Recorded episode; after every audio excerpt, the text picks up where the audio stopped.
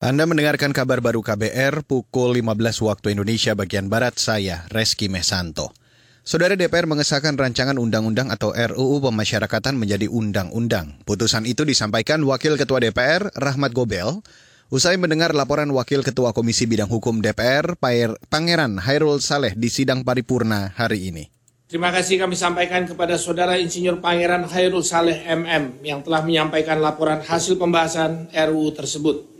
Selanjutnya kami akan menanyakan kepada setiap fraksi, apakah rancangan undang-undang tentang pemasyarakatan dapat disetujui untuk disahkan menjadi undang-undang? Terima kasih.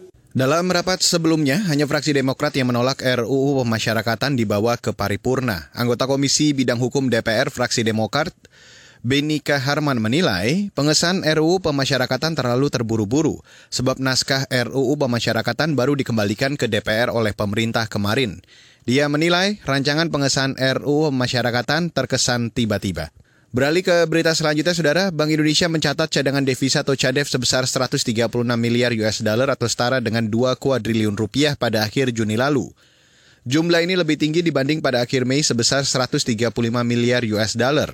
Kepala Departemen Komunikasi BI Erwin Haryono dalam keterangan tertulis mengatakan, peningkatan cadangan devisa ini ditopang oleh kebijakan pemerintah terkait penerbitan obligasi internasional serta penerimaan pajak dan jasa. Menurutnya, posisi CADEV akhir Juni 2022 setara dengan pembiayaan 6,4 bulan pembayaran utang luar negeri pemerintah.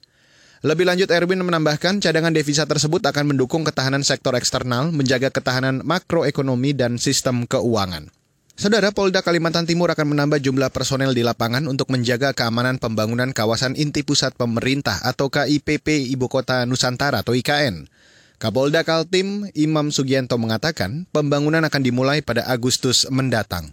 Dan mohon kalau ada gangguan-gangguan, ada hal-hal yang kira-kira uh, akan me menimbulkan gangguan keamanan untuk segera melapor ke kita supaya kita bisa segera mengambil langkah untuk uh, mencegah paling tidak ya, kemudian mengelola dan menangani gangguan-gangguan keamanan. Kita sementara ini ada 600-an, tapi kemudian nanti mulai bulan Agustus ini sampai Desember akan kita tingkatkan. Bahkan kita akan mendapat backup kalau tidak salah dari Mabes itu kurang lebih seribuan. Saudara itu tadi Kapolda Kaltim Imam Sugianto. Sementara itu Kepala Otorita IKN Bambang Susantono mengatakan, untuk tahap pertama, pemerintah akan memfokuskan pembangunan Istana Presiden dan Wakil Presiden. Selain itu, juga ada fasilitas TNI dan Polri, perumahan, fasilitas penunjang seperti pendidikan, kesehatan, apartemen, hingga tempat hiburan.